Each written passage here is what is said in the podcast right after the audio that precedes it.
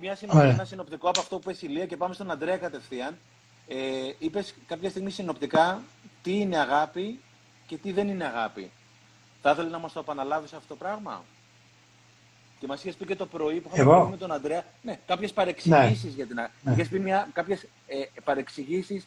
Τι είναι παρεξηγήσεις γύρω από το τι είναι αγάπη και τι δεν είναι τελικά αγάπη. Ναι.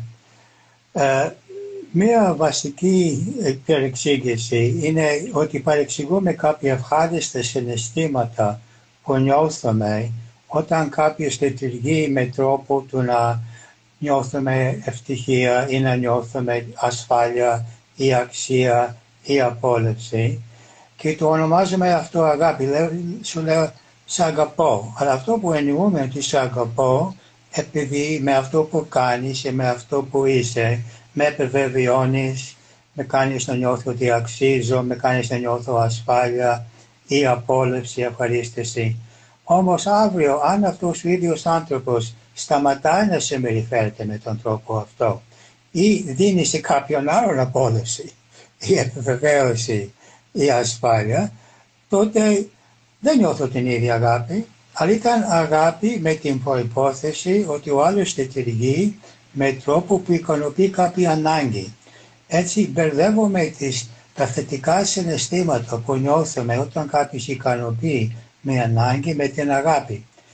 Είναι μια ευχάριστη κατάσταση, ο άλλος με επιβεβαιώνει, συμφωνεί μαζί μου, μου φτιάχνει ωραίο φαγητό, κάνουμε έρωτα, ό,τι μπορεί να είναι και νιώθω αγάπη. Αν αύριο όμως δίνει αυτά σε κάποιον άλλον, δεν τον αγαπάμε. Τότε μπερδεύουμε την ανάγκη με την αγάπη. Την ικανοποίηση μιας ανάγκης με την αγάπη. Η αγάπη θα πρέπει να είναι σταθερή είτε ο άλλος ικανοποιεί την ανάγκη μας ή όχι στην εξέλιξη της αγάπης. Το άλλο είναι ένα μπέρδεμα όπου λέει, η κοινωνία λέει αν αγαπάς κάποιον, αν με αγαπάς θα μου δώσεις ό,τι σου ζητώ. Μπορεί να σου ζητώ χρήματα να πάρω ηρωίνη, μπορεί να μου να ζητάω να είμαι 40 χρονών και να μου συντηρήσει το σπίτι σου. Και αν δεν το κάνεις, δεν με αγαπάς, δεν είναι αγάπη. Ότι μπερδεύομαι, δεν είναι, αγάπη δεν σημαίνει ότι δίνω στον άλλο ό,τι ζητάω, πρέπει να το σκεφτώ. Είναι καλό για τον άλλο να το δώσω. Είναι κάτι που ο άλλος θα μπορούσε να δώσει στον αυτό του. Και το τρίτο είναι ότι αν αγαπάω κάποιον πρέπει να τον επιτρέψω να κάνει ό,τι θέλει. Ακόμα να είναι ανήθικο ή άδικο. Που δεν είναι ούτε αγάπη αυτό. Το ότι εμένα υπάρχουν τρεις παρεξηγήσεις για την αγάπη. Παρεξηγούμε την ευχαρίστηση της ικανοποίησης με ανάγκη με την αγάπη και μπερδεύουμε την ιδέα ότι για να αν αγαπάω κάποιον πρέπει να κάνω ότι θέλει να πω ψάματα στο δικαστήριο, θα πω ψάματα στο δικαστήριο. Θέλει να κλέψω για αυτόν, θα κλέψω για αυτόν. Είναι τρει για μένα μεγάλες παρεξηγήσεις. Και ένα τέταρτο για να ολοκληρώσω. Ότι η αγάπη πονάει, ότι μας κάνει ευάλωτους. Δεν πιστεύω αυτό. Πιστεύω ότι ο μόνος λόγος που πονάμε είναι όταν η ανάγκη, μια ανάγκη μας δεν ικανοποιείται. Νιώθουμε απογοήτευση, νιώθουμε προδοσία. Αλλά επειδή κάποια ανάγκη δεν ικανοποιείται, για μένα η αγάπη ποτέ δεν δημιουργεί πόνο η ανάγκη και η μη ικανοποίηση μιας ανάγκης δημιουργεί πόνο. Αυτά είναι τέσσερις παρεξηγήσεις που μπορώ να αναφερθώ εγώ. OK. Okay. Αντρέα, εσύ που είσαι νομίζω πολύ και μέσα από τη θρησκεία αλλά και μέσα από την καθημερινότητα έχεις ένα δικό σου τρόπο να βλέπεις και να εκφράζεις το τι είναι αγάπη. Δεν σε ακούμε. Δεν ακούμε τώρα. Βάλε ακουστικά. Δεν με ακούς; Τώρα; Τώρα, τώρα σε ακούσαμε. Τώρα σε ακούμε. Τώρα με ακούτε; Πολύ καθαρά. Εγώ δεν έχω βάλει ακουστικά. Ε, πάντως ακούμε. Ό,τι κάνεις τώρα πάντως ακούμε καλύτερα. Έλα, έλα. Μάλλον ε, το σήμα σου, Αυτά, αυτά που είπε ο Ηλίας, Αυτά που είπε ο Ηλίας, αν τα πάρει κανείς και τα αναλύσει, θα έχει για πολύ καιρό να σκέφτεται και να είναι όλη η ζωή. Ε, εγώ αισθάνομαι ότι είμαστε παιδιά αγάπης. Δηλαδή, ε, αν αφαιρέσει κανείς τα χρόνια της ζωής του, συν εννέα μήνες, θα ζήσει μια στιγμή που γεννηθήκαμε, συλληφθήκαμε στα σπλάχνα της μάνας μας από μια στιγμή παράφορης αγάπης. Υπήρχε φυσικά και το πάθος, υπήρχε και έντονη σεξουαλικότητα, υπήρχε και το βιολογικό κομμάτι, αλλά εκείνη τη στιγμή που ο άνθρωπος γεννιέται, γεννιέται επειδή κάποιος τον αγάπησε. Δύο άνθρωποι τον αγάπησαν. Και αν όχι αυτοί πολλοί, ένας Θεός πίσω από, από αυτούς τον αγάπησε και τον έφερε σε αυτή τη ζωή. Και είναι ε, αυτό που μας κρατάει στη ζωή. Τώρα ζούμε επειδή αγαπιόμαστε. Κάποιος μας αγαπά. Και όλο το κυνηγητό της ζωής και όλος ο καημός της ζωής είναι να νιώσουμε ότι κάποιος μας αγαπά. Γιατί σε, γιατί σε θέλω για φίλο μου, γιατί μου αρέσει ο Ηλίας για φίλος μου, γιατί αγαπώ κάποιους ανθρώπους, γιατί στα μάτια τους ακούω να μου λένε Σε πάω, μου αρέσεις, σε θέλω, είσαι καλός, ε, δεν σε απορρίπτω, σε δέχομαι όπως είσαι. Αυτό τι είναι, ένα κυνηγητό αγάπης που διψάμε να χορτάσουμε από αυτή την αίσθηση. Όταν ο άνθρωπος νιώσει αγάπη, ε, χαλαρώνει, αράζει, ησυχάζει, βρίσκει τον εαυτό του. Είχα ακούσει για μια έρευνα που είχε γίνει σε ένα μευτήριο και κατά παράδοξο τρόπο κάποια παιδάκια στο, στις θερμοκοιτίδες, κάποια μωράκια, πέθαιναν ε, κατά ανεξήγητο τρόπο, κά, κάποιες φορές. Και, ο, και οι έρευνες δείξαν ότι οι νοσοκόμες, οι, οι ΜΕΣ, δεν τα αγκάλιαζαν συχνά. Και έδωσε εντολή ο υπεύθυνος ότι θα παίρνετε τα παιδιά συχνά στην αγκαλιά σας μέσα στη διάρκεια της ημέρας, να τους δίνετε την αίσθηση της της μάνας, της τρυφερότητας, της στοργής, της αγάπης. Και από τότε δεν ξαναπέθανε κάποιο παιδάκι. Και θυμάμαι αυτό που μου είπε κάποιος: Όταν νιώθω μοναξιά, όταν νιώθω ότι κανείς δεν με αγαπά, νιώθω σαν να πεθαίνω. Δηλαδή είναι, είναι φοβερό ε, είναι φοβερό αυτό που διψάει και ένα ζευγάρι όταν ένα αγόρι αγαπήσει μια κοπέλα. Τι θέλει μέσα από την κοπέλα; Να ξαναβρει τη μάνα του, η οποία του έλεγε είσαι ο κανακάρης μου, είσαι ο λεβέντης μου, είσαι ο πρίγκιπάς μου. Και αν η κοπέλα δεν του το δώσει αυτό και δεν του πει ότι κάνει καλό σεξ, ότι δεν έχει όμορφο κορμί, ότι δεν λέει, δεν λέει ωραία αστεία, ότι δεν είναι ωραίος ε, τύπος, ε, τον, τον, το τσακίζει αυτό. Και η κοπέλα φυσικά ζητάει το αντίστοιχο από το αγόρι. Ζητάει να βρει το πατέρα της, ζητάει να βρει την αξία της, ζητάει να πάρει επιβεβαίωση. Είναι φοβερό το. Και το πρόβλημα ποιο είναι το μεγάλο, ότι βγαίνουμε στη ζωή να, να, να αγαπήσουμε, χωρίς όμως προηγουμένως να έχουμε χορτάσει το δικό μας ψυχικό δοχείο με αγάπη. Οπότε πώς να αγαπήσεις όταν εσύ ο ίδιος είσαι ακόμα ένα βρέφος ψυχικά; Μπορεί να πηγαίνεις γυμναστήριο και να είσαι ας πούμε δύο μέτρα ή να είσαι μια κοπελάρα ας πούμε, μέχρι εκεί πάνω, ε, αλλά να μην έχεις πάρει αγάπη από το σπίτι σου, με αποτέλεσμα να μην μπορείς εύκολα να δώσεις και αγάπη. Γιατί διαρκώς την κυνηγάς. Διαρκώς υποφέρεις από την έλλειψή της και διαρκώς γίνεσαι στον άλλον στο τέλος ένα φόρτωμα και μια ταλαιπωρία και, και ένα βασανιστήριο, γιατί δεν έχεις πάρει και εσύ αγάπη. Οπότε είναι πολύ, πολύ μεγάλο μυστικό να, να τροφοδοτούμε τον εαυτό μας με αγάπη, να, να αντλούμε αγάπη από το Θεό, από τον εαυτό μας, να καλύπτουμε τις δικές μας ανάγκες, ώστε να μπορούμε μετά και να, να, να δώσουμε ως καθαροί αιμοδότες, γιατί αν, αν πάει κάποιος να δώσει αίμα και έχει πρόβλημα στο αίμα του, θα του πούνε ευχαριστώ για την καλή σας διάθεση, αλλά δεν μπορείτε να δώσετε αίμα γιατί έχετε ένα θέμα. Όταν λοιπόν θες να κάνεις καλό στον άλλον, δεν αρκεί να το θέλεις. Πρέπει η ποιότητα που θα βγει από μέσα σου ε, να αγγίξει. Πρέπει το, ο λόγος που θα βγει από το στόμα σου να, να, να μεταμορφώσει τον άλλον, να τον μαλακώσει. Βλέπεις σήμερα άλλος λέει Σε αγαπώ και ο άλλος λέει Δεν, δεν με πείθεις. Σε αγαπώ, λέει Δεν σε πιστεύω. Γιατί δεν με πιστεύεις; Γιατί ακριβώς δεν, δεν βγαίνει από την καρδιά την αναγεννημένη.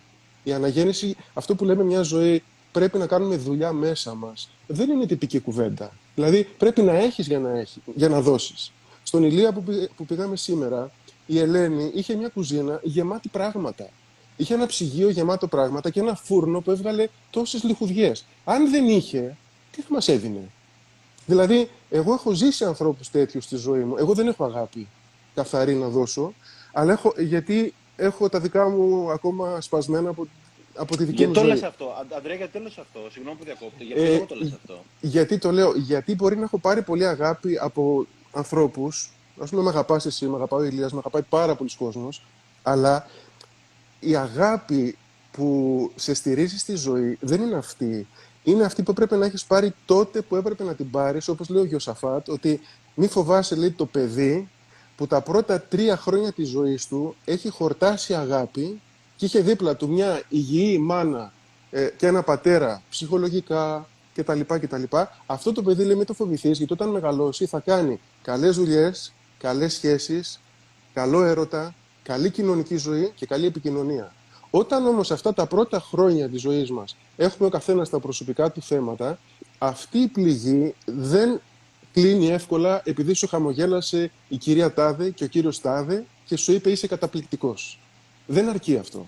Είναι μια πληγή που είναι πολύ βαθύτερη και οι περισσότεροι έχουμε τέτοιες πληγές που δεν μπορεί να κλείσουν από ένα σεξ μιας νύχτας ή ενός μήνα ή μια αγκαλιά ή έναν καλό λόγο. Είναι κάτι πολύ βαθύτερο που θέλει δουλειά μες στην ψυχή μας. Εγώ αυτό, αυτό καταλαβαίνω και αυτό νιώθω. Όταν αυτή η πληγή κλείσει και όσους ανθρώπους τέτοιους δεις στη ζωή σου, θα τους δεις ότι είναι πατάνε στα πόδια τους. Δηλαδή δεν καταραίουν εύκολα, δεν, δεν, δεν είναι τόσο εύκολοι στο να πέφτουν στην κατάθλιψη, στην απελπισία, στην απόγνωση, γιατί τότε που έπρεπε ε, χόρτασαν, έφαγαν, ήπιαν γάλα και όχι, όχι απλώς γάλα, αλλά και από την καρδιά γάλα. Αυτό σε πάρα πολύ κόσμο λείπει.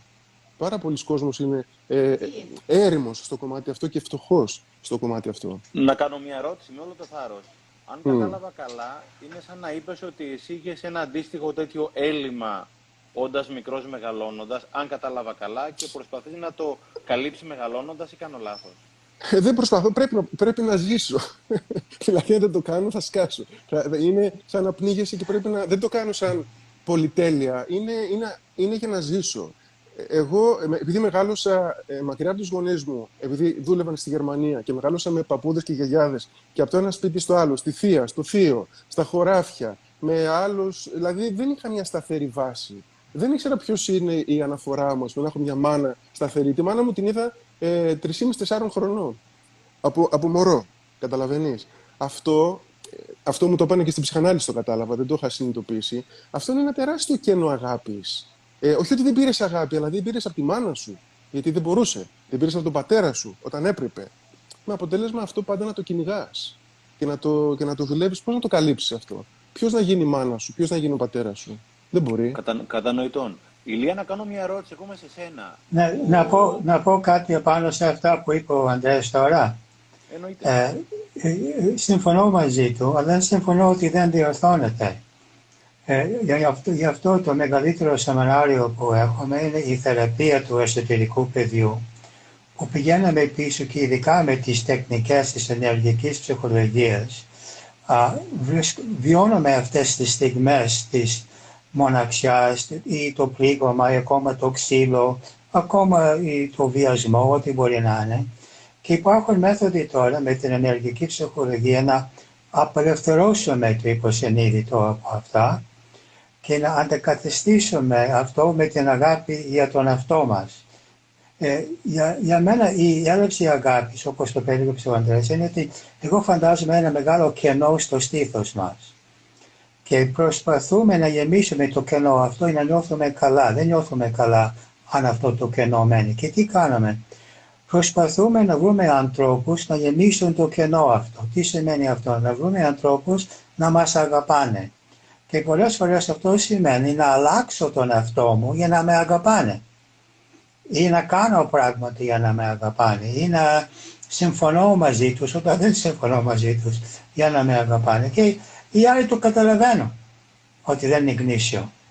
Ότι μπορεί να τους προσφέρω χίλια πράγματα, αλλά βασικά προσφέρω για να μπορώ να πάρω την αγάπη. Εγώ προτείνω εκτός από την θεραπεία του εσωτερικού πεδίου που το θεωρώ το πιο σημαντικό σεμινάριο Πότε θα που κάνουμε. το επόμενο σεμινάριο, Ηλία; Πότε θα κάνετε το επόμενο σεμινάριο; Το εσωτερικό πεδίο έχει, ναι, το έχει γεμίσει για φέτος. Δεν υπάρχουν θέσεις αλλά υπάρχει και στο ίντερνετ σε κάποιο βαθμό, μπορεί κάποια πράγματα να γίνουν, αλλά θα ξαναγίνει το φθινόπωρο. Να πούμε ότι μπορούν να Όμως... βρουν οτιδήποτε κάνετε στη σελίδα Αρμονική Ζωή, σωστά; Ναι, ναι. Πες μας λίγο γι' αυτό, γιατί υπάρχουν άνθρωποι που μπορεί να μην σε ξέρουν. Πες μας λίγο για το πού μπορούν να ναι. όλα αυτά που κάνετε στην Αρμονική Ζωή. Είναι www.harmonikizoe.com. Θα το βρουν εύκολο, εμφανίζεται γρήγορα. Okay. θέλω να πω, παρά, να ψάξουμε και να αλλάξουμε τον εαυτό μας και να προσπαθούμε να αρέσουμε και να μας αγαπάνε οι άλλοι και να μην καθορίζουμε όρια και να μην πούμε ποτέ όχι και τέτοια πράγματα, υπάρχει μια άλλη λύση και αυτό είναι εμείς να αγαπήσουμε αυτούς. Εγώ έχω βιώσει στην ζωή μου, όταν εστιάζομαι ότι κάποιος με αγαπάει και εστιάζομαι ότι εγώ τον αγαπάω, μπορώ να σας δηλώνω ξεκάθαρα ότι με γεμίζει περισσότερο. Πολύ περισσότερο όταν εγώ νιώθω αγάπη για τον άλλον, παρόλο όταν ο άλλος νιώθει αγάπη, αλλά δεν με ξέρει, δεν είναι εκείνο να με αγαπάει. Κατάλαβε. Τότε εγώ να αγαπάω τον άλλον, εγώ να αγαπάω τον αυτό μου, και γι' αυτό έχουμε και τα σεμινάρια της αυτοπαραδοχής και την απελευθέρωση από τα εμπόδια να αγαπάμε τον αυτό μας. Και τρίτο, μία σχέση αγάπης με το Θείο. Δηλαδή, για ό,τι σημαίνει αυτή η λέξη τον καθένα. Μπορεί να σημαίνει μία μορφή, σαν το Χριστό ή κάποιο Άγιο, ή μία, ένα φως, μία, το σύμπαν, κάποια δύναμη. Αυτή, αυτή η σχέση είναι πάρα πολύ σημαντική να την καλλιεργήσουμε. Μας γεμίζει, μας δίνει ασφάλεια, μας δίνει μια αίσθηση ότι υπάρχει ένα «ον» που με δέχεται και με αγαπάει όπως είμαι. Δυστυχώς μεγαλώσουμε σε μια κοινωνία που δεν μας έχει παρουσιάσει ένα τέτοιο Θεό. Έχουμε μεγαλώσει σε μια κοινωνία που μας έχει παρουσιάσει ένα Θεό θυμωμένο, ζηλιάρης, που τιμωρεί και δεν παρουσιάζει ένα Θεό με αγάπη χωρίς όρους. Εγώ δεν μπορώ να πιστέψω αυτό. Ηλία, Για να ρωτήσω μένα η κάτι. αγάπη του Θεού είναι αμετάκλητη, πες το. Επειδή είπες πολλά και να ξεκινήσουμε από ένα, αυτά, από ένα από αυτά, η αγάπη προς τον εαυτό μας, γιατί είναι μια έννοια, καταρχήν συμφωνούμε νομίζω όλοι ότι αν δεν μπορώ να αγαπήσω τον εαυτό μου, αυτό που λέγει ο Ανδρέας, αν δεν έχω, αν η Ελένη δεν είχε, δεν θα μπορούσε να μας κεράσει το μεσημέρι αυτά τα υπέροχα εδέσματα και το βάζουμε και στη ζωή μας. Αν εγώ δεν έχω, δεν μπορώ να δώσω, το καταλαβαίνουμε όλοι. Αλλά στην πράξη, γιατί είναι μια τόσο παρεξηγημένη έννοια και θεωρείται με αλφαγιώτα ότι είναι και λίγο κακό, λίγο αλαζονία, λίγο κομπασμός να αγαπάω τον εαυτό μου και έχει ένα τόσο ενοχικό σύνδρομο η πραγματική αγάπη στον εαυτό μου. Νομίζω συνδέεται με δύο παρεξηγήσεις. Η μία παρεξηγήση, παρεξηγήση είναι ότι αν δέχομαι τον εαυτό μου, νομίζω ότι είμαι ανώτερος. Δεν είμαι ανώτερος. Δέχομαι τον εαυτό μου επειδή είμαι μια έκφραση του Θείου, όπως όλα τα άλλα πλάσματα, οι οποία και αυτοί αξίζουν αγάπη και σεβασμό, όπως είναι. Μπορεί να μην αξίζουν εμπιστοσύνη. Α, Οι, κα- οι αρμοδιότητες, αλλά κάθε ψυχή α- αξίζει αγάπη και σεβασμό. Και άλλη παρεξηγήση είναι ότι νομίζει κάποιος ότι αν αγαπάω τον εαυτό μου, σημαίνει ότι δεν έχω ελαττώματα. Δεν λέμε αυτό. Λέμε αγαπάω τον εαυτό μου σαν ένα όν σε έναν δρόμο εξέλιξης και δέχομαι τον εαυτό μου εκεί που βρίσκομαι και αγαπάω τον εαυτό μου με τα ελαττώματα με τα οποία εργάζομαι και θέλω να βελτιώσω, να, να διορθώσω αυτά. Είναι σαν, είναι σαν να ξεκινήσω τώρα για Θεσσαλονίκη και να απορρίψω τον εαυτό μου επειδή δεν είμαι εκεί. Όχι, είμαι αυτή τη στιγμή στην Λαμία, αγαπάω τον εαυτό μου και στην Λαμία, δεν θα μείνω στην Λαμία, συνεχίζω να πάω Θεσσαλονίκη. Αλλά όταν λέω αγαπάω τον εαυτό μου δεν σημαίνει δεν έχω ελεττώματα να διορθώσω α, και δεν σημαίνει ότι είμαι ανώτερος από κάποιον. Πρέπει να ξεχωρίσω με την αυτοπαροδική από αυτές τις δύο παρεξηγήσεις. Έχουμε μάθει όντως ότι είναι αλαζονία, ότι είναι, δεν πρέπει να αγαπήσεις τον εαυτό σου, δυστυχώς. Και η Νομίζω Ηλία, είναι που- λάθος συγγνώμη, αυτό. Αντρέα, κάτι- Αντρέα, θες κάτι να πεις. Ναι, το έχουμε μάθει γιατί ε, είναι χειριστικός τρόπος να χρησιμοποιείς ενοχές και καταπίεσεις των άλλων για να μπορείς να τον χειρίζεσαι με τον τρόπο που εσύ θες. Και όταν οι γονείς μας θέλουν να μας χειριστούν, όταν κάποια περιβάλλοντα θέλουν να σε χειριστούν, επικαλούνται τέτοιες ε, απειλές, φοβίες κτλ. για να είσαι, θα λέγαμε, του χεριού τους. Όταν όμως προσεγγίσεις την πηγή, τον ίδιο το Θεό, δεν έχεις ποτέ τέτοια αίσθηση.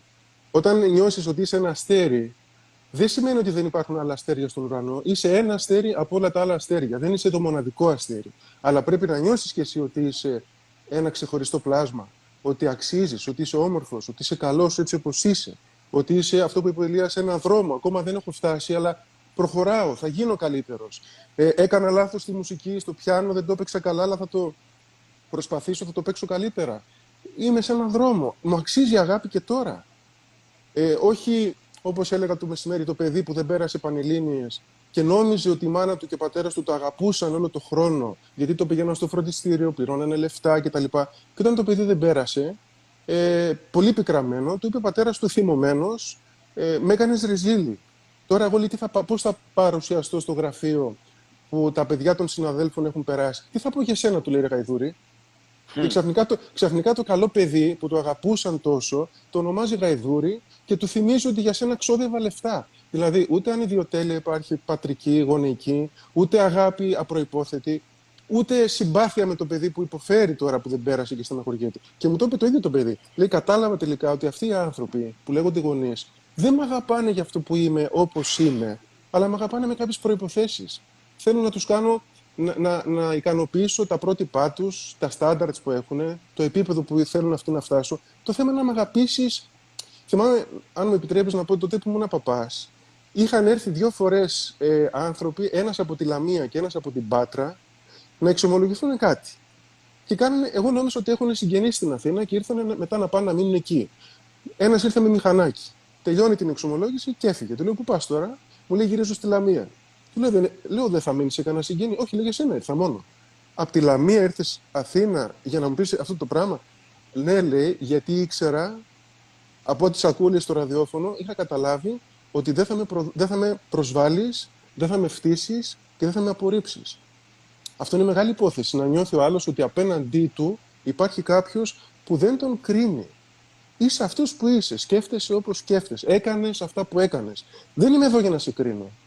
Και μια ωραία φράση που έχω ακούσει στις ομιλίες του Ηλία είναι που λέει «Πού να σταθώ για να κρίνω εσένα, πού να πατήσω, σε ποιο αθώο μέρος δικό μου να πατήσω για να κρίνω εσένα; Αφού όσα έχεις κάνει, έχω κάνει ή τα έχω σκεφτεί. Δηλαδή, αυτό που μας ενώνει τελικά είναι αυτή η αγάπη, που είναι μια, μια κόλλα που μας συνδέει όλους. Και λέμε ρε παιδιά, ποιος θα πει τώρα είμαι καλύτερος και χειρότερος, με βάση ποιο είσαι καλύτερος δηλαδή; Με βάση το Θεό όλοι είμαστε άνθρωποι, με λατώματα. Οπότε αυτό αν το δεις, ενώνεσαι, αγαπάς, συγχωράς, αγκαλιάζεις όλους, αυτό όμως γκρεμίζει πολλά συστήματα. Αυτό το πράγμα γκρεμίζει συστήματα. Αυτό γκρεμίζει χειριστικές συμπεριφορές. Οπότε χαλάει πράγματα, χαλάει μαγαζιά, χαλάει συστήματα. Ε, αυτό όμως κάνει ο Θεός. Αυτό κάνει ο Θεός. Και οι άνθρωποι, οι αληθινοί του Θεού, αν δεις τέτοιο άνθρωπο, δεν αισθάνεσαι ότι μπαίνεις σε κουτάκι, γιατί η αγάπη είναι η κατάργηση κάθε ε, κουτιού, κάθε εγκλωβισμού, κάθε φυλακής. Η αγάπη είναι αυτή η ελευθερία. Αγάπα και κάνει ό,τι θες. Αυτό που λέει ο Άγιος Αυγουστίνο. Αγάπα και κάνει ό,τι θες. Και μου λέει ένας, ε, δηλαδή να πάρω ναρκωτικά. Αν αγαπάς τον εαυτό σου και νιώθεις ότι είναι αγάπη, κάτω. Είναι αγάπη. Αγάπα και, αγάπα και κάνει ό,τι θες. Να πάω με πέντε κοπέλες τη νύχτα αυτή. Αν αυτό είναι αγάπη, κάτω. Αν μπορείς να πας με πέντε και περνάτε καλά όλοι μαζί, βρείτε τα. Αλλά αν πληγώσεις κάποια από αυτές, δεν είναι αγάπη. Δηλαδή, αν σκεφτείς έτσι, μου είπε ένα παιδί, αγαπώ μια κοπέλα και επειδή την αγαπώ τόσο πολύ, αυτή δεν με θέλει, λέει. Δεν με θέλει, αλλά εγώ την αγαπώ. Και εύχομαι όποιος τη βρει να περάσει καλά μαζί της, λέει, και τον, τον ζηλεύω, αλλά και τον καμαρώνω. Χαράς σε αυτόν που θα είναι, λέει, με την Ελενίτσα. Είναι, λέει, καταπληκτική. Ελένη λένε και αυτή η Ηλία. λοιπόν, όποιος είναι, όποιος, όποιος είναι μαζί της λέει, ας περάσει καλά. Εγώ την αγαπώ πραγματικά. Και ο άλλος που νομίζω ότι αγαπάει, ε, μόλις χωρίσανε, έλεγε που να μην σώσεις, που να μην βρεις, που όποιος σταθεί δίπλα σου να χωρίσει τον πρώτο μήνα. Ό,τι μου έκανες να το πάθεις. Αυτό είναι η ανάγκη που λέγαμε πριν. Ότι αυτός ο άνθρωπος κοντά της μέχρι την παραμονή της έστελνε μηνύματα ερωτικά και πάθους, και επειδή αυτή του είπε ξαφνικά ότι τώρα δεν μπορώ να συνεχίσω μαζί σου και δεν μπορεί να του καλύπτει τις ανάγκες, του βγήκε θυμός, εκδικητικότητα, ε, απειλή, μίσος, όλα αυτά τα φοβικά σύνδρομα. Αυτό το πράγμα είναι... Ε, αυτό που έλεγα, μόνο αυτό να πω να τελειώσω, ότι ε, έχω γνωρίσει ανθρώπους αγάπης, τους οποίους έχω πολύ κουράσει με, τη, με το χαρακτήρα μου, γιατί ο χαρακτήρας μου δεν είναι η, το βίντεο, ούτε το live, εδώ είμαστε όλοι με τα καλά μας, στη, στη συμπεριφορά εννοώ. Ε, οπότε έχω φέρει ανθρώπους στα όρια τους και νόμιζα ότι από εκείνο το σημείο και μετά ε, θα κόψουν από την παρέα μου, ρε παιδί μου, και θα βρουν τρόπο να με αποφύγουν σιγά-σιγά. Έναν τον είχα σκάσει με τις ζήλιες μου, με τις καχυποψίες μου, με τις παραξενιές μου, με τη μουρμούρα μου, με την κρίνα μου, σαν πεθερά. Οπότε λέω, αυτός τώρα δεν θα μου ξαναμιλήσει. Με παίρνει τηλέφωνο μετά από τρεις μέρες και μου λέει, Να σου πω, Αντρέα, τι γίνεται καλά, λέω, Καλά. Ε, θα πάμε για σουβλάκι το Σάββατο. δεν το πίστευα. Δεν το πίστευα. Ειλικρινά σου λέω. Δηλαδή, εγώ στη θέση του θα, θα, ξε, θα ξεμάκρυνα, ρε παιδί μου. Θα έλεγα εντάξει, μακριά και αγαπημένη. Αυτός δεν πάει και πολύ καλά. Δηλαδή με έχει σκάσει, με έχει, με έχει κουράσει. Αυτό είναι αγάπη. Δηλαδή να του δείχνεις του άλλου, διώξε με, και αυτός να σου λέει, Όχι, εγώ σε αγαπώ, γιατί βλέπω πίσω από αυτό που κάνεις, πίσω από την καχυποψία σου, βλέπω την ευαισθησία σου. Πίσω από τη ζήλια σου, βλέπω την έλλειψη της αγάπης που έχεις. Πίσω από την παραξενιά σου, βλέπω μια πληγή σου. Αυτό είναι μεγαλείο. Αυτό είναι μεγαλείο. Ε, ε, Ηλία, ο Ανδρέας επειδή είναι πολύ φίλος και είμαι πολύ χαρούμενος και περήφανος για τους φίλους μου, διέπεται από δύο πολύ σημαντικές αξίες που πριν από λίγο φάνηκαν. Η μία είναι ταπεινοφροσύνη και η άλλη είναι η αλήθεια. Και η ειλικρίνεια. Δηλαδή, Αλήθεια. Ποια είναι Ναι. η σχέση Πολύ ωραία. της αγάπης και με την ταπεινοφροσύνη, αλλά και με αυτή την αλήθεια που κάποια φορά, αν κάποιος δεν την έχει συνηθίσει, πιθανόν και να τον σοκάρει. Ναι. Α, πριν πάω σε αυτό, να πω κάτι για αυτό που είπε ο Ανδρέας. Όταν κάποιος μας συμπεριφέρεται με ένα δυσάρεστο τρόπο, προτείνω να ρωτήσουμε τον εαυτό μας τρεις ερωτήσεις. Και η πρώτη ερώτηση είναι τι νιώθει; Αυτό, αυτό είπε ο, ο, ο φίλος του Ανδρέας σε αυτόν. Κατάλαβε την ευαισθησία σου. Τότε το πρώτο πράγμα που χρειάζομαι να κάνω είναι να καταλάβω ότι κάποιος συμπεριφέρεται αρνητικά, δυσάρεστα, επειδή υποφέρει. Και αυ- έτσι μπορεί να καταλάβω ότι πίσω από αυτή την συμπεριφορά υπάρχει πόνος και αυτό μαλακώνει αυτό που νιώθω. Και το άλλο είναι, τι είναι το μάθημά μου εδώ, γιατί έχω αυτή την εμπειρία; Γιατί η ζωή μου φέρνει έναν άνθρωπο που μου συμπεριφέρεται με αυτόν τον τρόπο, τι μπορώ να, πώς μπορώ να αξιοποιήσω αυτή την εμπειρία, να εξελίσσομαι, να απελευθερωθώ από φόβο, ανασφάλεια, γιατί βασικά για μένα και αυτός ο πατέρας που είτε είπε αυτό στο παιδί του, έχει αγάπη για το παιδί, απλώς η προσχώρησή του για την εικόνα του στην κοινωνία αυτή την ώρα ήταν τόσο μεγάλη και τα συναισθήματα που δημιουργήθηκαν μέσα του απογοήτευση μίλησε χωρίς αγάπη στο παιδί του. Αν το παιδί του κινδύνευε αυτή τη στιγμή θα έδωσε την ζωή του για το παιδί του. Ναι, αλλά Γιατί για συγγνώμη, μένα συγγνώμη, όλοι έχουμε Sorry που διακόπτω. Τελικά η αγάπη όμως είναι η πρόθεση του μπαμπά για το παιδί του ή είναι το αποτέλεσμα της συμπεριφοράς το οποίο τελικά στην περίπτωση αυτή που έλεγε ο, ο, ο Ανδρέας δεν μετουσιώθηκε σε αγάπη. Δηλαδή αυτός ο μπαμπάς τελικά αγαπάει το παιδί του ή δεν το αγαπάει κατά σένα; μέσα του αγαπάει το παιδί. Ο νους του, το εγώ του θύκτηκε επειδή δεν ικανοποιήθηκε το εγώ του με την ανάγκη να βρει την αξία του μέσα από το παιδί. Κάτι που όλοι οι γονείς στο πλανήτη κάνουν. Εντάξει. Άρα για μένα είναι διπλό πράγμα. Μέσα του υπάρχει αγάπη, μέσα του θέλει το καλό του παιδιού, αλλά δεν, τα συναισθήματα που δημιουργήθηκαν σκέπασαν την αγάπη. Αυτή Σκέπασαν τη την αγάπη. συγκεκριμένη στιγμή. Ναι, Α, έτσι το βλέπω.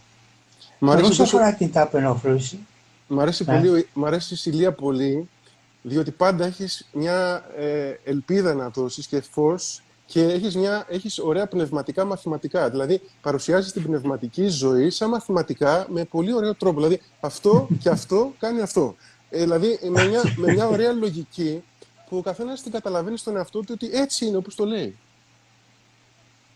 έτσι, εγώ είμαι χημικός μηχανικός, να το θυμηθούμε. Ε, έτσι βλέπω τα πράγματα. Ε, έτσι βλέπω τα πράγματα και όλα σκέφτομαι ότι είναι λογικά πράγματα, δεν ξέρω. Τώρα, η, για μένα η ταπεινοφροσύνη, καταρχήν η αλήθεια είναι ότι δεν θα ήθελε κανένας να μου κρύβει την αλήθεια, αλλά εγώ θέλω να κάνω στον άλλον αυτό που θέλω να κάνει σε μένα, τον αγαπάω και έτσι το λέω την αλήθεια.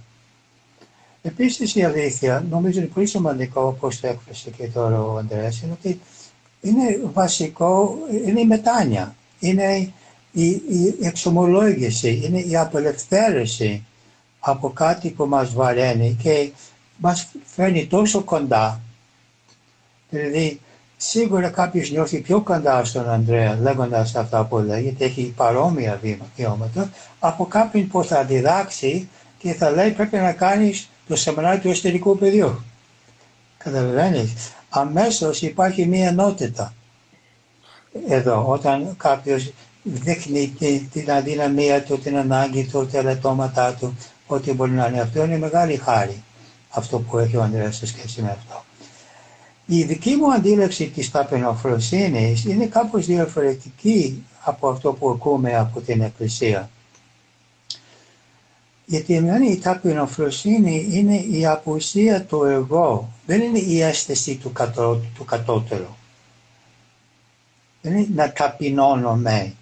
Δεν είναι ότι νιώθω κατώτερος. Είναι ότι δεν νιώθω ούτε ανώτερος ούτε κατώτερος. Ότι δεν, δεν συγκρίνω τον εαυτό μου. Σταματάω να συγκρίνω τον εαυτό με κανέναν και έτσι δεν νιώθω ούτε ανώτερος ούτε κατώτερος. Γιατί όταν κάποιος νιώθει κατώτερος είναι μέσα στο εγώ του όσο είναι όταν νιώθει ανώτερος. Είναι το εγώ που νιώθει ανώτερος και το εγώ που νιώθει κατώτερος.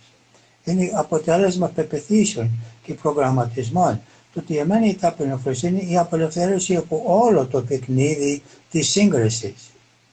Που είναι πολύ δύσκολο και έτσι μας έχουν μάθει από μικρά παιδιά.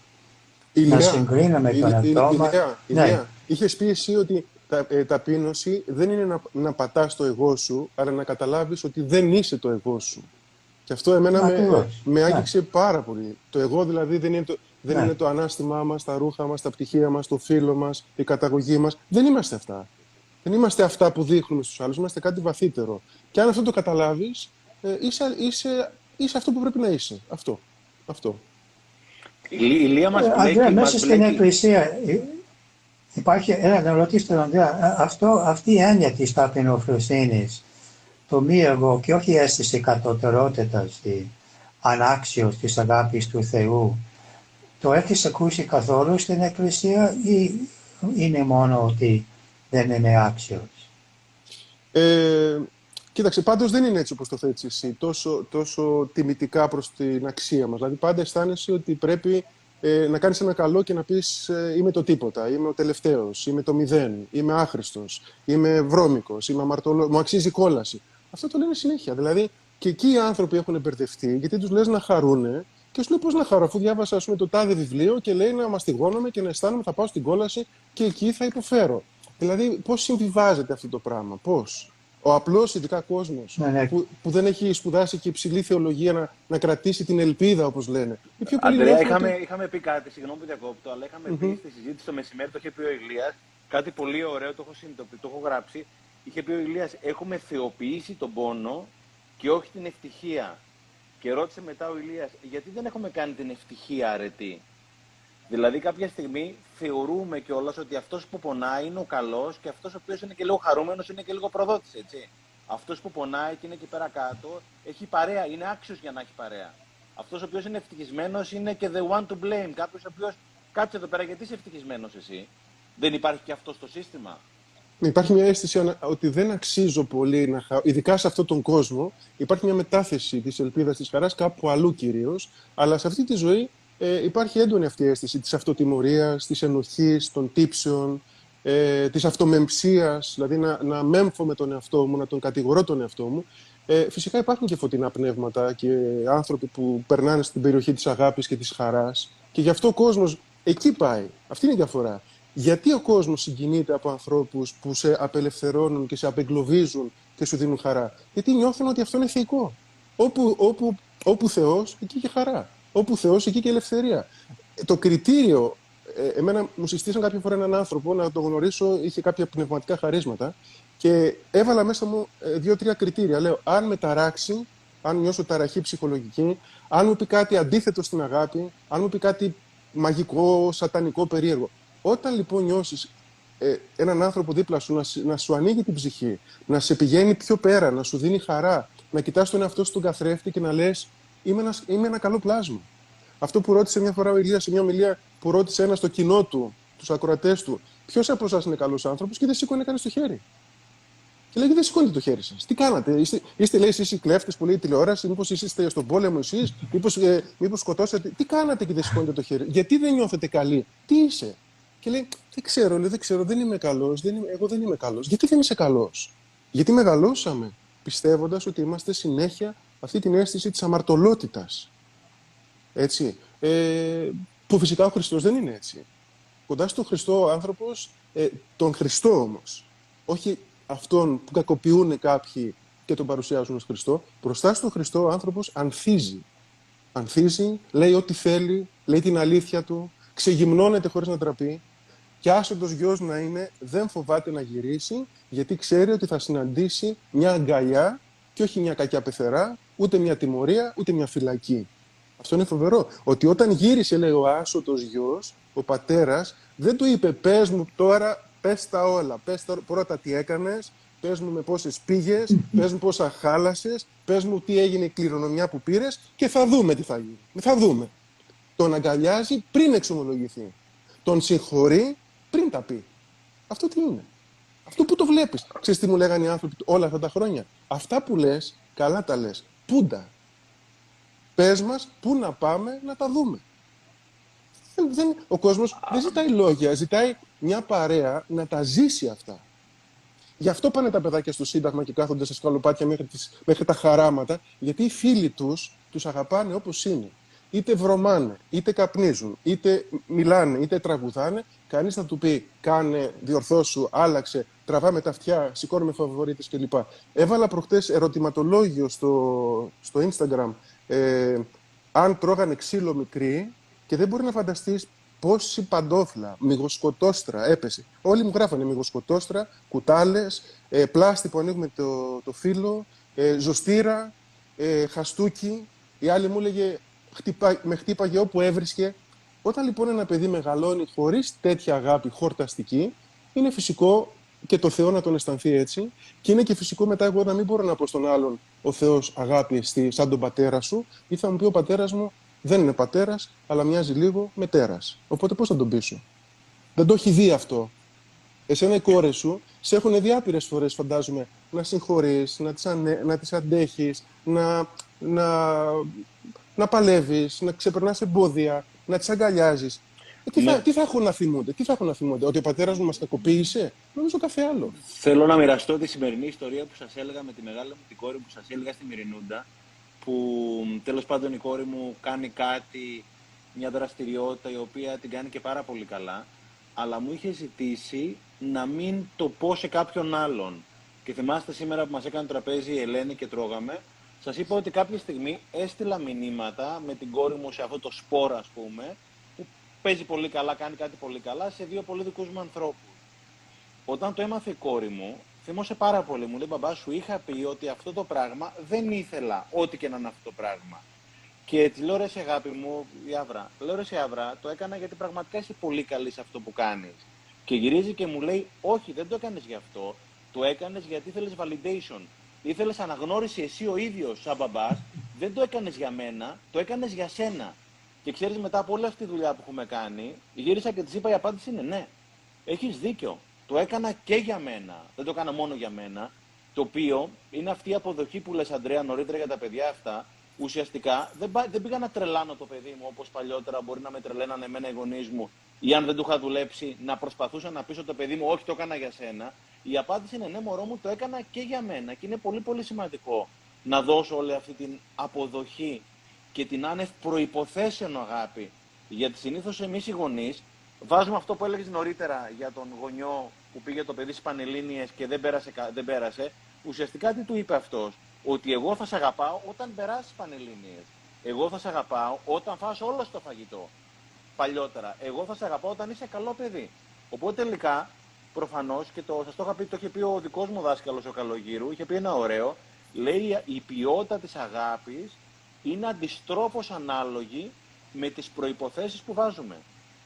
Όσο λιγότερες προποθέσει βάζουμε, τόσο πιο αγνή αγάπη. Όσο βάζουμε προποθέσει, αυτό το πράγμα δεν είναι αγάπη. Είναι μια συμφωνία. Αυτό που λέγαμε νωρίτερα στη Μερινούντα, έτσι. Συμφώνησα, αυτό δεν είναι αγάπη. Δεν είναι, δεν είναι δάνειο η αγάπη, είναι δώρο. Ή θα έπρεπε να είναι δώρο, κατά τη γνώμη τη δική μου. Και να το λες. Είναι μεγάλη υπόθεση να, να λες τον άλλο ότι τον αγαπάς. Έχω ένα φίλο που έχει το γιο του, ο, το Μιχάλη. Και όποτε πάμε βόλτα στο κέντρο ή κάπου περπατάμε, όταν πει κάτι ο Μιχάλης που πάει, τι πάει δημοτικό, του πει κάτι, ο πατέρας του λέει: Αγάπη μου, θα πάρουμε αυτό. Αγάπη μου, έλα να φας. Και του λέω: Νίκο, όταν μεγαλώσει ο γιος σου και κάπου πάει να ξεφύγει, θα του θυμίσω αν ζω πόσες φορές τον φώναζες αγάπη μου.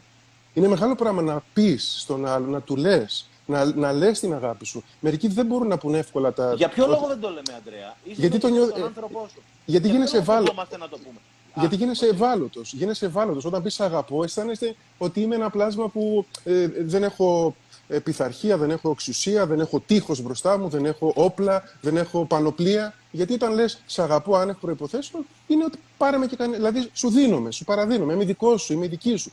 Αυτό είναι μεγάλη υπόθεση. Εγώ πέρναγα από μικρός πήγαινα στα νεκροταφεία. Ε, είναι ένα ακόμα, μια πετριά που έχω. Γιατί είχαμε μια φιλόλογο που μας είχε πει να πηγαίνετε στην νεκροταφεία. Εγώ όμως το τερμάτισα, πήγαινα κάθε λίγο.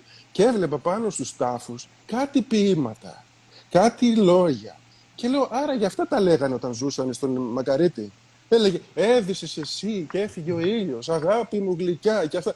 Και έλεγε, ας πούμε, όταν ζούσε του τάπες μωρή αυτά στον άνθρωπό ναι, σου. Ναι, γιατί τα λες το παιχ... γιατί, γιατί στα μνημόσυνα λέμε τόσο ωραία λόγια και στη, στη ζωή δεν του λες τίποτα του ανθρώπου. Γιατί; Πες του σήμερα, σ' αγαπώ ρε παππού, σ' αγαπώ ρε γιαγιά, σ' αγαπώ παιδί μου, σ' αγαπώ γυναίκα μου, άντρα μου, παιδί. Γιατί κάποια στιγμή δεν θα μπορούμε να το πούμε να μας ακούσουν. Θα το λέμε σε τάφους και σε κόλληβα. Το θέμα είναι τώρα για να το πεις. Ηλία, για ποιο λόγο δεν το λέμε; Όταν πραγματικά ο άλλος είναι δίπλα μας, είναι εν ζωή και το λέμε συνήθως όταν φύγει. Κάνω μια μικρή παρένθεση όταν είχε φύγει η φόβη γεννηματά, είχα δει, δεν ήξερα πάρα πολλά για αυτόν τον άνθρωπο. Ήξερα για τον μπαμπά της, ήξερα ότι ήταν ένας πολύ αξιοπρεπής και αξιόλογος άνθρωπος. Την επόμενη μέρα που έφυγε αυτός ο πολύ πολύ αξιοπρεπής, πολιτικά, ανθρώπινα, με ιδιαίτερο πολιτισμό άνθρωπος, όλοι πέσαν να πούν τα καλύτερα. Γιατί δεν λέμε όλα τα καλά πράγματα σε οποιονδήποτε όταν είναι εν ζωή; Και περιμένουμε να φύγει ο άλλος και τα λέμε. Και σε βοηθάω, σου κάνω μια πάσα με κάτι που είχες πει εσύ σε μια ομιλία σου, και καμιά φορά όταν τρέχω το πρωί, μιλάμε με τον Αντρέα πολλές φορές και ανταλλάζουμε πράγματα που έχεις πει. Οπότε καμιά φορά που τρέχω και ακούω ομιλίες σου, Ηλία, σταματάω και τα καταγράφω. Και είχες πει μια μέρα ένα μαγικό. Είχες πει η κοινωνία που ζούμε έχει ταυτίσει την αγάπη και τη συγχώρεση με την αδυναμία. Ενώ είναι τελείως το αντίθετο. Ναι, συμφωνώ απόλυτα με τον αυτό μου. Για ποιο λόγο δεν τα λέμε λοιπόν όταν και, είναι και μου, κάνει, μου κάνει εντύπωση εδώ στην Ελλάδα όταν κάποιο πεθάνει το αναφέρονται, αναφέρονται στον συγχωρεμένο.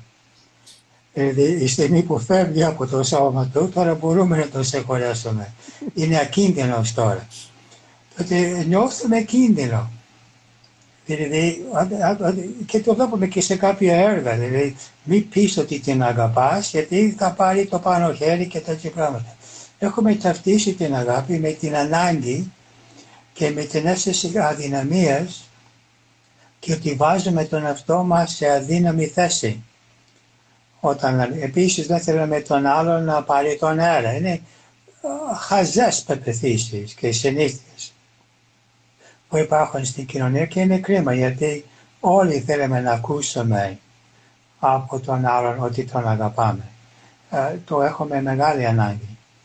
Αλλά και όταν δεν γίνεται αυτό, εγώ τουλάχιστον δική μου προσπάθεια αυτή τη στιγμή και είναι προσπάθεια, δεν έχω φτάσει. Είναι κάθε φορά που νιώθω ότι φεύγω από την αγάπη να φέρω στο νου μου τις αλήθειες που με ξανασυνδέουν και, και να νιώθω ευγνωμοσύνη για τον άνθρωπο που μου δίνει την ευκαιρία αυτή να απελευθερωθώ από την προσκόλληση ή την άγνοια ή την ψευδέστηση ή την αμφιβολία για τον εαυτό μου που με κάνει να φύγω. Γιατί για μένα το αντίθετο της αγάπης είναι, δεν είναι μίσος, ούτε κακία, είναι φόβος.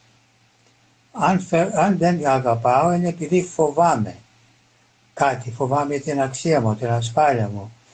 Τότε για μένα είναι μεγάλη ευκαιρία όταν οι άλλοι μας συμπεριφέρονται με αυτόν τον τρόπο. Το να μας στενοχωρεί είναι μια ευκαιρία να υπερβούμε το εγώ και ανασφάλειας και να γυρίσουμε στην αγάπη ανεξάρτητα με το αν χρειάζεται να καθορίσουμε όρια. Και να πούμε στον «ΟΚ, εγώ σε αγαπώ, αλλά αυτή η συμπεριφορά δεν μπορώ να την δεχτώ, θεωρώ άδικο, ανήθικο και θα υπάρχουν ακόμα συνέπειες. Η αγάπη δεν αποκρεί να βάλουμε συνέπειες σε κάτι που μια ανήθικη, άδικη συμπεριφορά. Το νομίζω η απάντηση στην ερώτησή σου είναι φόβος και αίσθηση ότι μας βάζει σε αδύναμη θέση. Και ίσως ο γονιός φοβάται να πει στο παιδί της αγαπάω, επειδή ίσως δεν το άκουσε, σαν, σαν όταν αυτός ήταν παιδί, ή θέλει να ελέγξει το παιδί, όπως είπε ο Ανδρέας, είναι ένας τρόπος έλεγχο επίσης. Και είχες πει σήμερα στη Μυρινούντα που ήρθαμε ένα πολύ ωραίο, είχες πει ότι ο φόβος είναι το παιδί της άγνοιας. Ναι. Θέλει να μας πεις λίγο παραπάνω γι' αυτό; Ναι, ε, ναι ε, όταν λέω άγνοια εννοώ ότι ξεχνάω τι είμαι. Ε, είμαι ένα πνεύμα μέσα σε ένα σώμα, αλλά το ξεχνάω αυτό και ταυτίζομαι με το σώμα και το νου και το ρόλο που παίζω, το ρόλο του άντρα, της γυναίκας, του επαγγελματία, του σύντροφου, του γονιού, του παιδιού και ταυτιζόμενος με αυτούς τους ρόλους δημιουργούνται μέσα στο νου μου προϋποθέσεις να αξίζω. Σαν γονιό αξίζω όταν το παιδί μου έχει αυτά αποτελέσματα. Σαν σύντροφο αξίζω όταν ο σύντροφός μου συμφωνεί μαζί μου. Σαν παιδί αξίζω αν ο γονιός με εγκρίνει. Η ταύτιση με αυτούς τους ρόλους δημιουργεί αυτές τις κατά δική μου αντίληψη λαθασμένες πεπιθήσεις και τότε ε, φοβάμαι την γνώμη του γονιού, φοβάμαι το σύντροφο όταν δεν συμφωνεί, φοβάμαι το παιδί να μην με επιβεβαιώσει και τότε τα συναισθήματα που νιώθω με σκεπάζουν την αγάπη που είναι η αληθινή μου φύση. Αν κάνουμε ανάλυση, αν κάνουμε αυτογνωσία, αν κάνουμε αυτές τις τεχνικές, μία-μία προσχώρηση μπορούμε να δουλέψουμε και σταδιακά εκεί που χάσαμε την αγάπη μας, ίσως όχι άμεσα, ίσως μετά από κάποια χρόνια με την σταθερή εργασία, να καταφέρουμε να αγαπήσουμε εκεί που σήμερα δεν μπορούμε να αγαπήσουμε. Άρα λες και αυτό θα είναι δικό μας κέρδος. Άρα λες ότι από τη στιγμή που το σύστημα μου έμαθε ότι αξίζω υπό προϋποθέσεις, έχω μάθει και να αγαπάω υπό προϋποθέσεις αυτός ο οποίος με κάνει να νιώθω ότι αξίζω. Γιατί όταν ψάχνω, όταν ναι. και ψάχνω το ότι αξίζω απ' έξω, θα ψάχνω και ότι με αγαπάνε απ' έξω. Οπότε όταν νιώθω ότι ο άλλος μου στερεί την αγάπη, α, κάνω όλα αυτά τα πράγματα που περιγράψαμε νωρίτερα, έτσι. Ναι, γιατί χρειάζομαι τον άλλον να με επιβεβαιώσει. Και όσο χρειάζομαι την επιβεβαίωση του άλλου, είτε με πράξεις, είτε με λόγια, ή με τα, αυτά που καταφέρνει ή δεν καταφέρνει να κάνει, ε, αυτή η εξάρτησή μου απάνω στο τι θα κάνει ο άλλος, με κάνει να, η αγάπη μου για αυτό να είναι με όλους. Χρειάζομαι να με, να με επιβεβαιώσει. Τι ωραία πράγματα. Έχεις πολλά να πεις. Τι ωραία πράγματα που λέτε. Είστε πάρα πολύ μπροστά αυτά που λέτε. Δηλαδή, και αυτά που λέει ο Ηλίας, εγώ το λέω τώρα και στο, στους φίλους μας ακούνε, είναι πολύ, πολύ μοντέρνα, πολύ έξυπνα, πολύ προχωρημένα και πολύ παλιά. Δηλαδή είναι η σοφία των αιώνων που μπορεί να την εφαρμόσει κανείς για πολλούς αιώνες μετά, ακόμα. Δηλαδή είναι πολύ ψωμί αυτά που λέγονται σήμερα εδώ. Είναι πολύ, πολύ σπουδαία. Ε, μ' αρέσει μια φράση που λέει στη φιλοκαλία που λέει ότι η αγάπη είναι παρεκτική σοφίας. Ότι η αγάπη είναι παρεκτική σοφίας. Όταν αγαπάς, σοφίζεσαι. Και βλέπεις καλά και τη ζωή και τα γεγονότα και τον εαυτό σου και τους άλλους και, και έχεις επίοικια και είσαι χαλαρός και δεν τρελαίνεσαι. Δηλαδή, προχτές ξύπνησα και μπαίνω στο, στο Instagram και σε ένα stories, επειδή είχα βάλει μια φωτογραφία που ήμουν στη θάλασσα πριν πέντε μέρες, μία είχε γράψει από κάτω σχόλιο. Παλάβωσες τελείως εσύ. Μου λέει. Λοιπόν, εκείνη την ώρα λέω τώρα ή θα θυμώσω ή θα την αγαπήσω. Και επειδή αγάπησα λίγο, μου ήρθε αυτή η Σοφία και σκέφτηκα, λέω, αυτός ο άνθρωπος δεν μπορεί να καταλάβει κάποια πράγματα. Παράδειγμα, ότι αυτό που αυτή το βλέπει ότι είναι παλαβομάρα του γιατρού, ότι τρελάθηκα, για μένα είναι ελευθερία, για μένα είναι ε, ζωή, για μένα είναι άθλος, για μένα είναι κάτι που ήθελα να το κάνω, ήθελα να παλαβώσω συνειδητά. Ήθελα να βγω από το κουτάκι που εσύ με ήθελες συνειδητά. Εγώ σε αυτό που κάνω χαίρομαι, εσύ σε αυτό που κάνω βλέπεις και με λυπάσαι. Εγώ όμως δεν σε λυπάμαι, ούτε σε, ούτε σε κατηγορώ, ούτε σε υποτιμώ. Καταλαβαίνω και εσένα, καταλαβαίνω και εμένα. Δηλαδή όταν μπεις στο κλίμα της αγάπης, πλέον ε, έχεις τόσο μεγάλη, αρχίζει η καρδιά σου και γίνεται ευρύχωρη και κάνει αυτό που λέει η λέξη συγχωρώ. Δηλαδή χωράω μέσα και εμένα, χωράω και εσένα, χωράω και εσένα που μου είπες ότι είμαι παλαβός, χωράω και εσένα που είπες ότι είμαι τρελός. Δεν πειράζει. Γιατί και εγώ στη θέση σου θα έλεγα τρελό έναν απέναντί μου Αντρέα. Με τα μυαλά που έχεις, έχεις δίκιο να με λες τρελό. Αλλά εγώ ε, Αντρέα, λέω... γιατί το να σε, παλα... να σε χαρακτηρίσει κάποιος σαν παλαβό, γιατί να είναι κάτι κακό και να μην είναι κάτι καλό; Για μένα είναι κάτι καλό. Ναι, πλέον είναι καλό. Παλιά, ναι, εγώ το... παλιά στενοχωριόμουν. Εγώ το άκουσα σαν θετικό, ότι σε θαυμάζει. Ναι, ναι. είναι, αυτό, είναι αυτό που λέει στα, στα τζάμπο. Κράζεις, θαυμάζεις. Είναι αλήθεια. Δηλαδή, κατά βάθος, αυτό που, αυτό που καμιά φορά σε ενοχλεί, ίσως σου θυμίζει ε, μια ελευθερία που εσύ ακόμα νοσταλγείς και δεν έχεις ζήσει. Ίσως σου θυμίζει ένα στόχο που θες να φτάσεις και ακόμα λες «Άστο, εγώ δεν μπορώ. Εγώ δεν μπορώ, δεν μπορώ ακόμα. Δεν είμαι σε θέση ακόμα». Δηλαδή είναι υπέροχα πράγματα αυτά και, και χαίρομαι που έχω ανθρώπους στη ζωή μου σαν και εσάς και σε άλλους πολλούς που είναι άνθρωποι που ψάχνονται, που δουλεύουν μέσα τους, που δεν λένε απλώς μια ετικέτα, αλλά κοιτάνε πίσω από την ετικέτα την ποιότητα και, και τι, τι κρύβει άλλος μέσα τους, τα αλήθεια όμως. Αυτό είναι μεγάλο πράγμα. Μεγάλο πράγμα. Αλλά η αγάπη, εμένα μου αρέσει πολύ η αίσθηση ότι δεν, ε, δεν πιέζει τον άλλον. Η αγάπη είναι χαλαρή. Αφήνει το... Προχτές ήρθε ένας φίλος μου στο σπίτι και είχε μια σακούλα του σούπερ μάρκετ. Εγώ νόμιζα ότι έφερε τα ψώνια του. Και μετά από λίγη ώρα, αφού μιλήσαμε και τα λοιπά, μου έκανε και κάτι διόρθωση στην τηλεόραση που ήθελε κάτι τεχνικό. Μου λέει, λοιπόν, λέω τι θα παραγγείλουμε να φάμε; Μου λέει, σήμερα δεν θα παραγγείλουμε. Έφερα να μαγειρέψουμε. Εγώ θα μαγειρέψω, λέει, σηκώτη και σαλάτες. Είχε φέρει από όλα. Σαλάτες, μπύρες, αυτά. Εγώ από τη μια χάρηκα, απ' την άλλη με έπιασε το ψυχαναγκαστικό, θα μου λέει στην κουζίνα.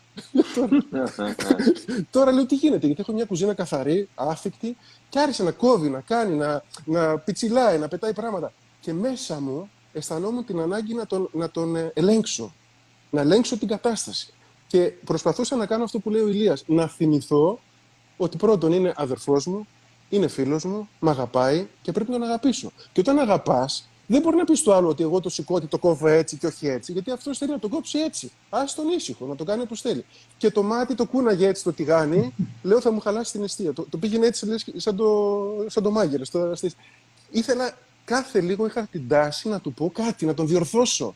Και έλεγα στον εαυτό μου, μη μιλάς. Α τον άνθρωπο να κάνει όπως το θέλει. Και το έκανα προσπαθώντας να αγαπήσω. Γιατί η αγάπη είναι κάτι και που το έχεις, αλλά και που το προσπαθείς. Δηλαδή πρέπει να κάνεις κάποια βήματα, να μην μιλήσεις, να μην αντιδράσεις, να μην ε, ξεσηκωθείς για το κάθε τι και να πουλήσεις και λίγη τρέλα. Είναι και αυτό αγάπη. Έλεγα μέσα μου, άστο με, θα φύγει μετά, θα τα σκουπίσω όλα. Άρα θα η κυρία που σε είπε παλαβό, ουσιαστικά εκδήλωσε αγάπη. Ε, εύχομαι.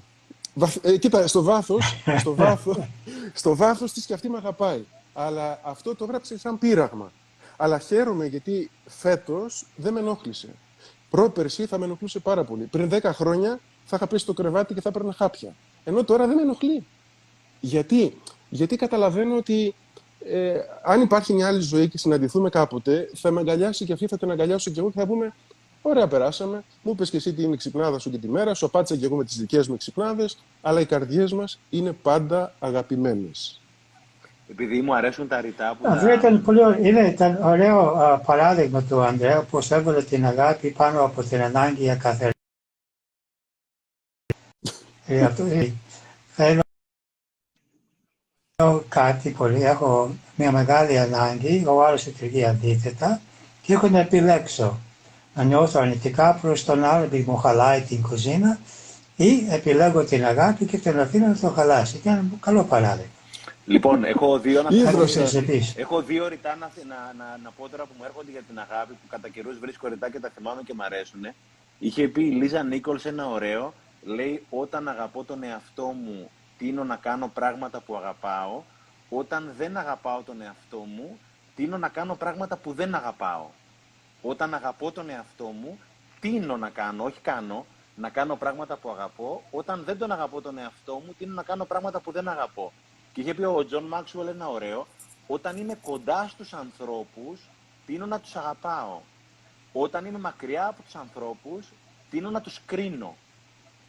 Όταν είμαι κοντά στον άλλον, τίνω να τον αγαπάω. Όταν, είναι, όταν είμαι μακριά, τίνω να τον κρίνω. Και λέει ο Μάξουελ ότι καταλαβαίνω ότι είμαι μακριά από τον άλλον όταν τίνω να τον κρίνω το ίδιο και στον εαυτό μου. Όταν η τάση μου να κρίνω τον εαυτό μου είναι συνεχής, πάει να πει ότι δεν είμαι κοντά στον εαυτό μου. Άρα ουσιαστικά και η αγάπη με το κρίνο, το κρίνο με το δάχτυλο έτσι, είναι και δύο έννοιες οι οποίες είναι όπως έλεγες νωρίτερα, Ηλία, αγάπη με φόβο ή φως με σκοτάδι. Και τελικά τι είναι ο φόβος; Ίσως είναι η έλλειψη της αγάπης, όπως και το σκοτάδι τι είναι; Η έλλειψη του φωτός, έτσι. Ναι. Ναι, συμφωνώ. Η, και ο, ο φόβος είναι η αίσθηση ότι υπάρχει κίνδυνος από κάποιον. Και είναι δύσκολο να βιώσω αγάπη για κάποιον όταν νιώθω ότι κινδυνεύω από αυτόν. Δεν χρειάζεται να φτάσω στο σημείο να μην νιώθω κίνδυνο. Ένας τρόπος να μην νιώθω κίνδυνο είναι να μην χρειάζομαι τίποτα από τον άλλο. Μην χρειάζομαι την έγκρισή του. Ξαναπες το, είναι πολύ σημαντικό. Ξαναπες το. Ε, ένας τρο... Ε, νιώθουμε κίνδυνο. Όταν ε, νιώθουμε φόβο, όταν νιώθουμε κίνδυνο. Κίνδυνο για την αξία μας, κίνδυνο για την ασφάλεια, κίνδυνο για την ελευθερία μας, για την απόλυσή μας, για το έλεγχό μας. Και όταν ο λειτουργεί με κάποιο τρόπο που εγώ ερμηνεύω ότι βάζει σε κίνδυνο, βιώνω φόβο και φεύγω από την αγάπη.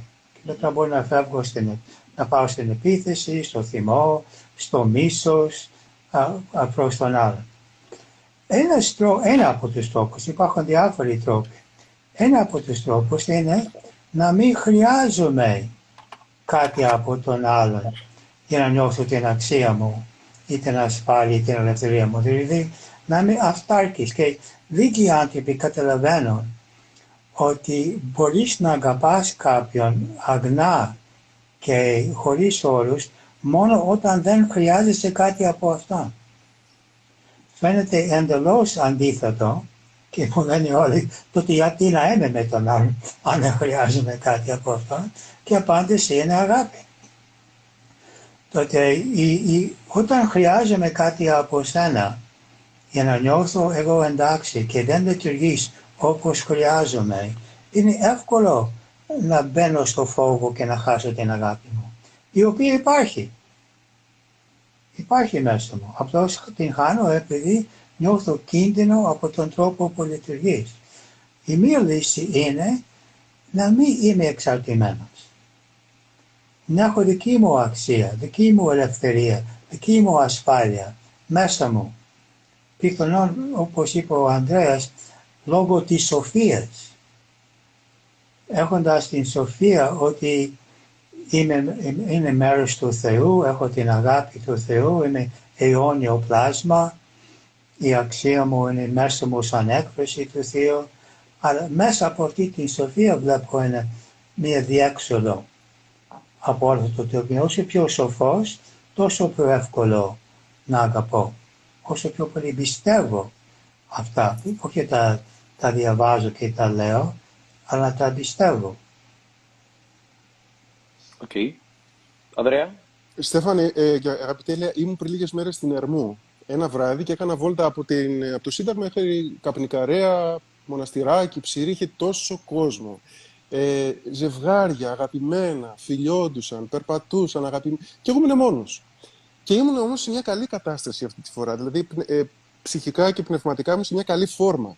Ε, ένιωθα μια μοναχικότητα, αλλά δεν τους ζήλευα όλους αυτούς που. Δηλαδή, έβλεπα κάποια φορά μερικοί μπροστά μου φιλιόντουσαν μπροστά μέσα στον δρόμο. Αγκαλιά και φυλά, φιλιά, γλωσσόφιλα μέσα στον δρόμο. Και έλεγα, ρε παιδί μου, είσαι μόνος σου, έλεγα. Και ξαφνιάστηκα που δεν με πείραξε. Γιατί λέω, με αυτό που αυτοί απολαμβάνουν έτσι, την αίσθηση της πληρότητας, μπορεί να την έχω εγώ περπατώντας μόνος μου έτσι. Περπατάω και να χαίρομαι. Και να χαίρομαι και με αυτούς και να είμαι και εγώ καλά. Άλλες φορές μπορεί το ίδιο θέαμα να με κάνει να λιώνω και να υποφέρω και να λέω, κοίταξε, αυτοί ζουν κάτι, εγώ δεν το ζω. Αν όμως είσαι καλά, διαπιστώνεις ότι αυτό που τελικά λαχταράς σε οτιδήποτε στη ζωή δεν είναι αυτό που λαχταράς, αλλά είναι αυτό που θα σου δώσει αυτό που κοιτάς εκεί. Το βαθύτερο όμως δεν είναι η σχέση, είναι η αίσθηση της πληρότητας. Είναι η αίσθηση της, του χορτασμού, είναι η αίσθηση της γλύκας, είναι η αίσθηση της ικανοποίησης. Αυτή όμως η ικανοποίηση μπορεί να υπάρχει και χωρίς να έχεις κάποιον. Είσαι εσύ και ο εαυτός σου. Περνάς καλά εσύ και όχι ναρκισιστικά, αλλά με την αίσθηση είμαστε πλήρη πλάσματα. Γιατί είμαστε πλασμένα από έναν πλήρη Θεό, οπότε δεν είναι κανένα ελαττωματικά πλάσματα. Αν αισθάνεσαι αυτή την πληρότητα και τη βρίσκεις με τον εαυτό σου και είσαι αγαπημένος με τον εαυτό σου και χαίρεσαι και με τη χαρά των άλλων, έχεις χιλιάδες λόγους να χαίρεσαι. Δηλαδή, όσους βλέπεις να φιλιούνται, χαίρεσαι μαζί τους, πολλαπλασιάζεται αυτό, χαίρεσαι και με τον εαυτό σου και ανοίγεις τις προποθέσει να έρθει και στη δική σου ζωή κάτι κάποια στιγμή, γιατί θα είναι το κερασάκι στην τούρτα. Δεν θα είναι η τούρτα. Την τούρτα την έχω και την τρώω μόνος μου. Έλα κι εσύ στη σχέση μου, αν κάνω μια σχέση, ε, αλλά και πριν σε γνωρίσω, υπήρχε ζωή. Και πριν γνωρίσω εσένα, ήμουν καλά. Περνάω καλά, γιατί έκανα βόλτα στο μοναστηράκι και πριν γνωρίσω εσένα. Οπότε και να γνωρίσω κάποια στιγμή κάποιο άνθρωπο, θα πω: Ξέρεις τι, και πριν σε γνωρίσω ήμουν πολύ καλά. Τώρα που ήρθες έγινα τρίκαλα. Ακόμα πιο καλά. Αλλά αυτό δεν σημαίνει ότι χωρίς εσένα. Καλά, τώρα λέω λόγια. Αλλά αν κανείς περάσει φυσικά διαδικασίες έρωτα και ερωτικής απογοήτευσης και πληγωθεί και καταρακωθεί, μπορεί όλα αυτά να μην, να μην καταλαβαίνει τίποτα από αυτά που λες. Να πέσει τα πατώματα. Γι' αυτό λέμε ότι πρέπει να είμαστε πάντα σε μια καλή εγρήγορση και φόρμα, ώστε όταν έρθει ένας κλονισμός, να μην σε βρει τελείως απρο, απροετοίμαστο και ευάλωτο και διαλυθείς. Γιατί ξέχασες ίσω με την τεράστια αξία σου. Αγάπα τον εαυτό σου και θα αγαπήσεις σωστά και τον άνθρωπό σου. Και αν αγαπάς έτσι, δίνεις και αέρα στον άλλον. Αφήνεις και την κοπέλα σου να πάει λίγες διακοπές, πέντε μέρες με τις φίλες της. Αφήνεις και το αγόρι σου να πάει και αυτό λίγο. Και δεν σε νοιάζει αν μιλάει στο κινητό και βγεις στο μπαλκόνι σε ένα σπίτι και λες: Γιατί πήγες στο μπαλκόνι, τι λέει τώρα και με ποιον μίλαγες και τι έκανες. Τι σε νοιάζει, όπου θέλεις μιλά. Άρα, Ανδρέα, λες ότι αγάπη πρώτα απ' όλα είναι να είμαι καλά με μένα. Μεγάλο πράγμα, ναι. Να, ε, ε να είμαι, εγώ να είμαι χορτάτος από αγάπη, ρε παιδί, να κάνει αυτό το, το γκλου γκλου γκλου γκλου που κάνει το μπουκάλι που, που φτάνει το νερό πάνω. Οπότε με το άλλος δεν έχει να σου δώσει πάρα πολλά πράγματα. Πάρα πολλά. Γιατί μερικοί λένε, αν δεν έχω σένα θα πεθάνω. Αυτό είναι τρέλα. Γιατί μερικοί πραγματικά παθαίνουν κάτι μετά, αρρωσταίνουν, πεθαίνουν και αυτός που μένει πίσω ε, σαλτάρει ο άνθρωπος. Γιατί δεν αγαπούσε τον εαυτό του ως αυτοδύναμη μονάδα. Δηλαδή, όχι εγωιστικά. Είμαι καλά. Είμαι καλά. Θέλω πάρα πολύ την αγάπη. Μ' αρέσει πάρα πολύ η παρέα σου. Μ' αρέσει πολύ η αγκαλιά σου. Μ' αρέσει πολύ το σεξ μαζί σου. Μ' αρέσει πολύ να δω μια ταινία μαζί σου. Αλλά και αν δεν είσαι, θα δω και μόνος μου ταινία. Εντάξει, σεξ δεν κάνεις τελείως μόνος σου, αλλά ταινία βλέπεις μόνος Δεν θα της αρέσει. Άρα ουσιαστικά είναι αγάπη. Δεν θα της αρέσει να ακούσει αυτό. Άρα λες, αγάπη είναι αυτό που λέει ο Μπουκάη η αυτοεξάρτηση. Έτσι. Ο Μπουκάη μιλάει για αυτοεξάρτηση. Οπότε αυτή η περίφημη αυτοεξάρτηση είναι αγάπη, δηλαδή αγάπη είναι και τα γυαλιά που φοράω μέσα από τα οποία βλέπω τα πράγματα. Γιατί εκεί την ημέρα στην Ερμού τα γυαλιά τα δικά σου ήταν καθαρά και έβλεπες τα γυαλιά, τα πράγματα καθαρά με τα ζευγάρια που φιλιόταν και ήσουν καλά που παρότι ήσουν μόνο στην Ερμού. Αν τα γυαλιά σου είναι βρώμικα και εκείνη τη στιγμή, ήταν βρώμικα και εκείνη τη στιγμή είχε στερήσει από τον εαυτό σου αυτή την ε, μοναδική πηγή της ζωής, τη ζωοποιό αγάπη, ας πούμε. Αν τα γυαλιά σου ήταν βρώμικα, θα έβλεπες τα πράγματα βρώμικα. Άρα τα γυαλιά είναι και ο τρόπος που βλέπω τα πράγματα και αυτό που έχω μέσα μου, έτσι. Τι ωραία που είπες τη λέξη ζωοποιό αγάπη. Η αγάπη είναι ζωοποιός. Και η καλύτερη προσφορά στον κόσμο είναι να μπορείς ε, να είσαι άνθρωπος αγάπης στον εαυτό σου, γιατί γλιτώνεις την ανθρωπότητα από, όλα τα, από όλη τη μιζέρια σου, από όλη την κρίνια σου, από όλη την εξάρτησή σου, από όλα τα, τα, τα αρνητικά κομμάτια του είναι σου. Θες να βοηθήσεις τους άλλους, μην ασχολείσαι με τους άλλους. Α τους ήσυχους. Α, μου λέει μια μάνα, τι να κάνω για το παιδί μου, πώς να το βοηθήσω; Να τα αφήσεις ήσυχο. Μα λέει το αγαπάω. Μα γι' αυτό να το αφήσεις. Επειδή το αγαπάς, α το ήσυχο. Μα, μα λέει, μα λέει, λες... Ναι, λέει η μάνα στο παιδί, σε ένα, μου έγραψε ένα παιδί ένα γράμμα και το έχω ακόμα. Μπορεί να το είχα πει και πάλι, δεν θυμάμαι. Και του λέγε η μάνα, «Ε, παιδί μου, βάλε, ζακε, ε, βάλε ζακέτα. Μαμά λέει, δεν κρυώνω. Βάλε παιδί μου ζακέτα, κάνει κρύο. Μαμά δεν κρυώνω. Και του λέει η μάνα, του κρυώνω εγώ. Ε, άμα κρυώνει εσύ, βάλε εσύ. κρυώνω εγώ, λέει. Δηλαδή, είναι δυνατόν αυτό να θεωρείται αγάπη. Βάλε αγάπη, ε, ζακέτα επειδή κρυώνω εγώ. Μια φορά είχε πει ο Ηλίας ένα μαγικό για μία μαμά, υποτίθεται, η οποία λέει στο παιδί της ότι με αυτούς τους βαθμούς που πήρες, πλέον εγώ δεν μπορώ να πάω στο χωριό. Και λέει ο Ηλίας να μην πάει στο χωριό. θυμάσαι, Ηλία, το, το θυμάσαι αυτό; Και λέει, να μην πάει στο χωριό. Δεν το θυμάμαι. Να μην πάει στο χωριό. Θυμάμαι και την ομάδα που ήταν, ναι, θυμάμαι. Ναι. και μια άλλη γυναίκα που είπε ότι το θέμα που για συζήτηση σήμερα είναι ότι ο γιος μου δεν με αγαπάει.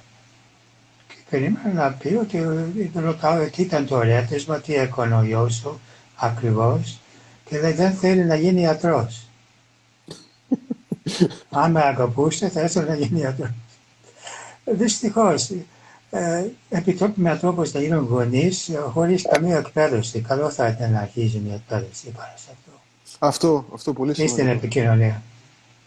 Ναι. Και, και πριν κάνει σχέση να εκπαιδευτείς, είχα ένα φίλο που αργούσε να κάνει σχέση, να παντρευτεί κτλ. Και, και μου λέει: ε, Πρέπει να ετοιμαστώ, λέει, γιατί, γιατί ο άνθρωπος που θα βρω θα περιμένει κάτι να του δώσω. Και του λέω: Μα έχεις πάρει πτυχίο, έχεις λεφτά, έχεις σπίτι, έχεις αυτοκίνητο. Λέει: Δεν είναι αυτά αρκετά. Εγώ λέει να είμαι καλά. Πρέπει να είμαι στα καλά μου.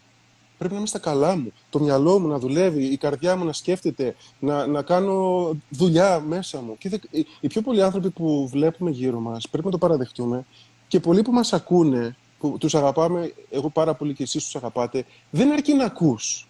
Τώρα ακούσαν όλοι πώς γίνεται ένα ωραίο φαγητό. Αν δεν πας στην κουζίνα να το μαγειρέψεις και εσύ, νηστικός θα μείνεις. Δηλαδή δεν αρκεί να πεις, μου λένε μερικοί, ακούω ξενάκι, ακούω ένα τζέμι, ακούω εσένα. Ωραία, και επειδή ακούς και εγώ ακούω αυτά. Αλλά το θέμα είναι όταν έρθει η ώρα, δουλεύω μέσα μου. Όταν είμαι μόνος μου, είμαι καλά. Όταν ε, κάνω προσευχή, διαλογισμό, χαλάρωση, αναπνοές, νιώθω κάτι. Μπορώ να αντέξω δύο ώρες σιωπής. Να είμαι εγώ και ο αυτός μου. Έτσι. Α, αν είσαι έτσι ναι. στα καλά σου, η κοπέλα που θα βρεις θα αισθανθεί από μέσα σου να βγαίνει μια φοβερή άβρα ειρήνης, ηρεμίας. Θα λες ωραία αστεία, αλλά θα ξέρεις και να σιωπάς ωραία. Και η σιωπή σου θα είναι σεισμός στην ψυχή mm. Δηλαδή, ένα βλέμμα σου θα τη, συγκινεί, θα τη συγκινεί. Μια σιωπή σου θα μιλάει. Ενώ αν απλώς μόνο γυμναστήριο, βόλτες, μουσική, ε, τηλεόραση, ε, σύριαλ. Δεν λέω όχι. Είμαι, είμαι μέσα σε όλα αυτά. Αλλά πρέπει να κάνεις και δουλειά μέσα σου. Μέσα σου. Και αυτό θέλει χρόνο, θέλει χρήμα, θέλει, όταν εννοώ ασχοληθείς κάπου, θέλει βιβλία, θέλει διάβασμα. Οι πιο πολλοί δεν θέλουν να κάνουν τίποτα. Θέλουν απλώς ε, κάτι μαγικό. Να αλλάξει η ζωή τους γρήγορα. Να γυρίσει η κοπέλα μου πίσω. Ναι, αλλά το θέμα είναι αν γυρίσει, θα ξαναφύγει. Αν δεν αλλάξεις, θα γυρίσει, αλλά θα ξαναφύγει. Και μου λέει, φέρτε εσύ πίσω και ας φύγει. Ε, εντάξει, άμα Άρα ουσιαστικά, Αντρέα, λες ότι η αγάπη τελικά είναι και η ανάληψη ευθύνης για τη ζωή μου, έτσι. Βέβαια. Η ανάληψη ευθύνης για τη ζωή μου. Πολύ μεγάλη κουβέντα. Αυτό που συνέχεια τονίζει ο Ηλίας. Ότι κανείς δεν είναι υπεύθυνος για την πραγματικότητα που εγώ ζω μέσα μου. Δεν με αγάπησαν οι γονείς μου, λέει, και γι' αυτό είμαι έτσι. Δεν με αγάπησαν. Ωραία, έχεις πολλούς λόγους να είσαι στεναχωρημένος. Έχεις πολλούς λόγους να έχεις πληγωθεί. Αλλά μπορείς κι εσύ να πάρεις τη δική σου ευθύνη και να κάνεις. Και... Η μάνα σου δεν φοράει τόσο ωραία, ωραία ρούχα που φοράς εσύ. Εσύ όμως έχεις γίνει μοντέρνα. Πώς εκεί ξεχώρισες; Πώς εκεί έκανες τόσες ωραίες αλλαγές; Στο σπίτι σου, στη μόδα, στη διακόσμηση. Έτσι θα κάνεις και αλλαγές και στην ψυχή σου. Η μάνα σου δεν ήξερε. Εσύ ξέρεις όμως. Εσύ ακούς σεμινάρια. Εσύ διαβάζεις βιβλία. Δεν μπορεί να επικαλούμαστε συνέχεια φταίγαν κάποιοι. Πρέπει να προχωρήσουμε και παρακάτω. Να πω κάτι. Βεβαίως. Να, να πω κάτι, ναι. Α, εγώ συμφωνώ απόλυτα μαζί σου, Αντρέα, και γι' αυτό έχω σταματήσει να κάνω προσωπικά ραντεβού. Γιατί δεν μπορώ να βοηθήσω κάποιον με ένα ραντεβού το λέω στον άνθρωπο, χρειάζεται μια ε, μεγάλη αναθεώρηση όλου του συστήματος πεπεθήσεων. Και ο μόνος τρόπος είναι αυτό είναι μέσα από τα σεμινάρια. Σιγά σιγά μία φορά την εβδομάδα να ακούσουμε, να κάνουμε ανάλυση, να μοιραστούμε με την ομάδα και σταδιακά να μεταμορφώνεται το σύστημα πεπεθήσεων. Ε, δεν μπορεί με μία συνάντηση κάποιος να, να φτιαχτεί γιατί τόσοι προγραμματισμοί από τόσο χρόνια χρειάζεται μια διαδικασία για να γίνουν αυτό. Αυτό επειδή είναι αργά τώρα και θα πρέπει να αποχωρήσω, δεν να πω το εξής. Τετάρτη θα γίνει και μια, έτυχε να υπάρχει μια συνάντηση των πνευματικών ομάδων στο facebook με το θέμα η αγάπη είναι επιλογή. Mm. Και αν κάποιος θέλει, να, εγώ σε αυτό το σειρά θα στείλω σε όποιον μου στέλνει ένα email το βιβλίο μου «Η αγάπη είναι επιλογή σε ηλεκτρονική μορφή δωρεάν». Και επίσης θα στείλω 18 μαθήματα για την αγάπη χωρίς όρους για να τα βλέπει και να, να τα δουλέψει και να δουλέψει με αυτά τα μαθήματα. Αλλά όποιος παρακολουθεί και θέλει να μου στείλει ένα email στο REN ναι, R-E-N, τρία γράμματα είναι. Robert Elias Najemi, R-E-N, παπάκι, otnet.gr. Θα του στείλω το link που θα υπάρχει το ηλεκτρονικό βιβλίο «Η αγάπη είναι επιλογή πώς να αγαπήσουμε» και τα 18 μαθήματα για το πώς να αγαπήσουμε. Και όλα αυτά είναι δωρεάν. Μακάρι να πιάσει τόπο. Ετοιμάσου να πάρεις 1786 email. Δεν πειράζει, να τα στείλω, δεν πειράζει. Ναι, αλλά αυτό Θα που τα στείλω κάνεις γιατί όμως- για μένα είναι πάρα πολύ σημαντικό. Ηλία, αυτό που κάνεις είναι αγάπη στην πράξη. Γιατί κάποιος δεν μπορεί να διδάξει αγάπη εάν δεν είναι ο ίδιος αγάπη. Και σε ένας άνθρωπος που σε ξέρουμε πολύ και πολύ και με ύψιλον και με όμικρον γιώτα, δεν μπορώ να δώσω αυτό το οποίο δεν είμαι. Κάπου είχα διαβάσει ένα ωραίο, λέω αυτό Ναι. που ξέρω, λέω αυτό που ξέρω, αλλά αναπαράγω αυτό που είμαι. Δεν μπορώ να αναπαράξω κάτι που δεν είμαι και σε ορισμό αγάπη σε ξέρουμε πολλοί άνθρωποι και ξέρουμε πολύ καλά ποιος είσαι. Οπότε δεν μπορώ να δώσω κάτι που δεν είμαι. Άρα, εγώ για να δώσω κάτι ή στα παιδιά μου ή στη σύντροφό μου ή οπουδήποτε πρέπει να είμαι αυτό το κάτι. Δεν μπορώ να δώσω κάτι που δεν είμαι. Ναι, συμφωνώ με αυτό. Και ο Χριστός είπε να αγαπήσεις άλλους όπως αγαπάς τον εαυτό σου. Που σημαίνει να αγαπήσουμε και τον εαυτό μας και εν συνέχεια και τους άλλους. Οκ, είναι ώρα για μένα να πάω να κοιμηθώ. Δεν ξέρω Περίμενε για τώρα να εσάς. πούμε ένα τελικό, ένα τελικό από τον Ανδρέα, Ωραία. ένα τελικό από τον Ηλία, για να το κλείσουμε εδώ πέρα αυτή την πολύ πολύ όμορφη κουβέντα. Ανδρέα, Ε, καταρχήν χάρηκα πάρα πολύ σήμερα. Ευχαριστώ πάρα πολύ την- για την ευκαιρία που μας δώσατε. Εσένα Στέφανε που το οργάνωσες και τον αγαπητό Ηλία που ήρθε ε, στην παρέα μας.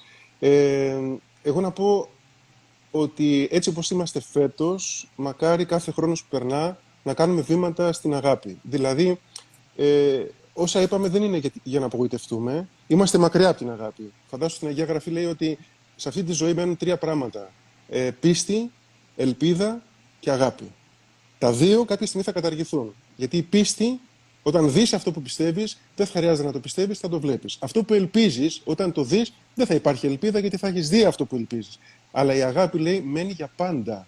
Γι' αυτό λέει μίζονται τούτον η αγάπη. Αυτό είναι που μένει στους αιώνες των αιώνων. Το θέμα είναι κάθε χρόνος που περνά, ε, αυτό είναι το αισιόδοξο, ότι εφόσον ζούμε, έχουμε ελπίδα να αλλάζουμε. Μπορούμε να αλλάξουμε. Από το πώς ήμουν πέρυσι, πώς είμαι φέτος, πώς θα είμαι του χρόνου, γιατί μερικοί μας ακούνε και αισθανό- αισθάνονται ότι δείχνουμε κάποιες κορυφές που είναι άπιαστες. Δεν πειράζει και εμείς είμαστε σε ένα σημείο. Δεν, δεν σημαίνει ότι κάποιος είναι ψηλά-ψηλά, αλλά κάθε, κάθε φορά λίγο πιο ψηλά. Λίγο καλύτερα, λίγο καλύτερα.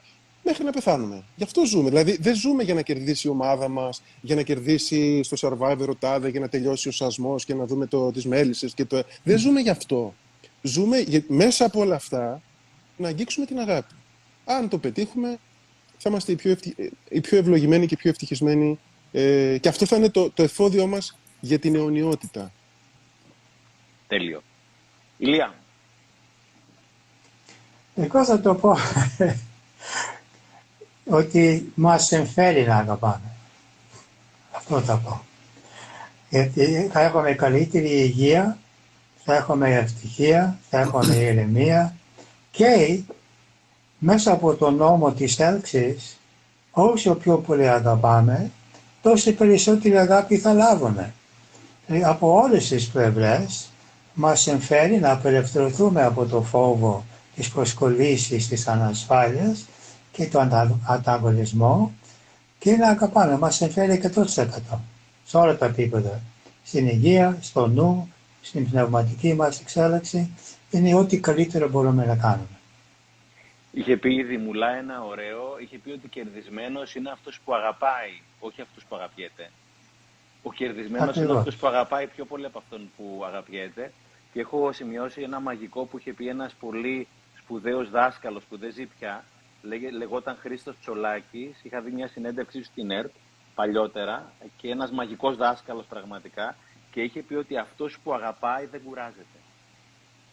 Αυτός που αγαπάει δεν κουράζεται και το θεώρησα πάρα πάρα πολύ μαγικό. Και αυτός που δεν αγαπάει, Ωραία. κουράζεται όταν ξεκουράζεται.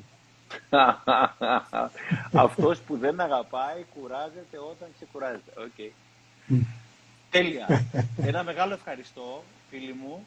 Και Εγώ ευχαριστώ. Και τους 1.800 εδώ πέρα ανθρώπους που είναι εδώ πέρα μαζί μας. Εννοείται θα το σώσουμε το live επειδή το άνοιξε στο προφίλ μου, θα είναι στο προφίλ μου.